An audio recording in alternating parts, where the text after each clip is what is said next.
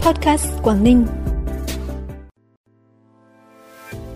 Hôm nay khởi công dự án cao tốc Tuyên Quang Hà Giang giai đoạn 1. Nhà vườn ở Bắc Giang chuẩn bị hơn 1.000 quả bưởi tạo hình độc lạ phục vụ Tết Nguyên đán 2024. Công an Hải Phòng vào cuộc xác minh nhóm phượt thủ chạy tốc độ đến 274 km/h là những thông tin đáng chú ý sẽ có trong bản tin podcast sáng nay, thứ Bảy ngày 21 tháng 10. Thưa quý vị và các bạn, sáng nay, cao tốc Tuyên Quang Hà Giang giai đoạn 1 sẽ khởi công tại địa phận tỉnh Tuyên Quang. Tuyến cao tốc Tuyên Quang Hà Giang đi qua địa phận tỉnh Tuyên Quang có chiều dài 77 km, quy mô xây dựng trong giai đoạn 1 là hai làn xe. Đến giai đoạn hoàn chỉnh, tuyến cao tốc sẽ được đầu tư quy mô 4 làn xe cơ giới, vận tốc thiết kế 100 km/h. Dự án có tổng mức đầu tư 6.800 tỷ đồng. Đây là dự án hết sức quan trọng, là tuyến đường giao thông kết nối vùng trọng điểm các tỉnh phía Bắc chuẩn bị thị trường bưởi phục vụ Tết Nguyên đán Giáp Thìn 2024, anh Lê Thế Long ở thôn Bình Giang, xã Bình Sơn, huyện Lục Nam, tỉnh Bắc Giang đã kỳ công chăm sóc, tạo hình độc lạ cho hơn 1.000 quả bưởi như hình hồ lô, giọt nước, đĩnh vàng, tiểu đồng hoặc chữ nổi tài lộc. Thời điểm này vườn bưởi sai chữ quả, nhiều thương nhân ở Hà Nội và các tỉnh thành miền Nam đã chuyển tiền đặt mua hàng trăm quả, chờ đến giáp Tết thì thu hái. Hội trợ công thương khu vực Đông Bắc Bắc Cạn và chuỗi sự kiện xúc tiến thương mại năm 2023 sẽ được tổ chức từ ngày 21 đến ngày 30 tháng 11 tại thành phố Bắc Cạn với quy mô khoảng 200 gian hàng, thu hút gần 200 đơn vị tham gia. Hiện việc chuẩn bị các hoạt động cho hội trợ đã cơ bản hoàn tất.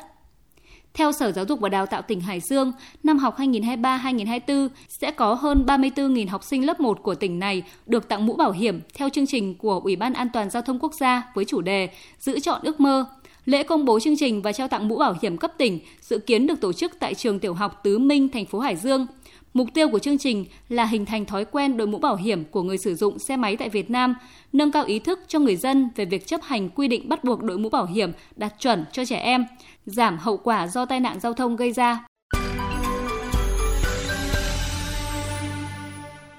Bản tin tiếp tục với những thông tin đáng chú ý khác.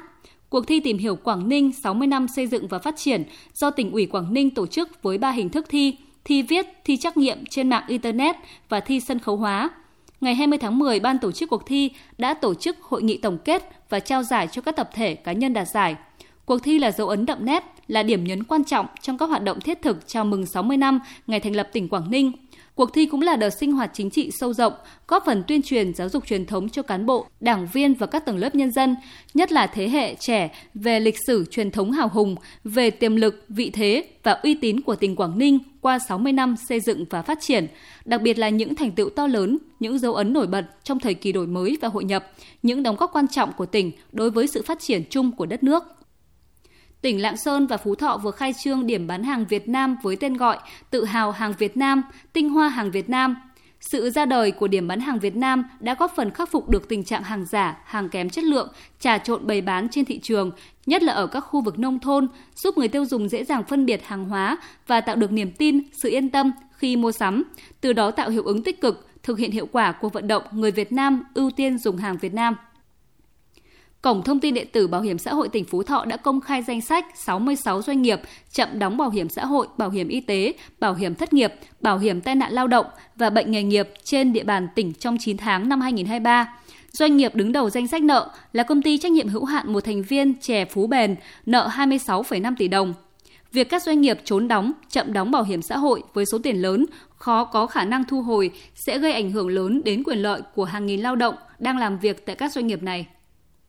Công an thành phố Hải Phòng đang xác minh nhóm phượt thủ chạy xe mô tô phân khối lớn với tốc độ lên đến 274 km/h trên tuyến đường 356 xuyên đảo Cát Bà. Trước đó, mạng xã hội xuất hiện đoạn video clip dài 1 phút 18 giây được chính một thành viên của nhóm phượt thủ này tự quay bằng camera hành trình. Clip ghi lại cảnh đoàn xe trong nhóm chạy trên tuyến đường xuyên đảo Cát Bà với tốc độ cao, bốc đầu xe trên đường. Đồng hồ điện tử hiển thị tốc độ trên chiếc xe của chính người ghi hình đều ở ba chữ số trong đó tốc độ cao nhất lên đến 274 km/h.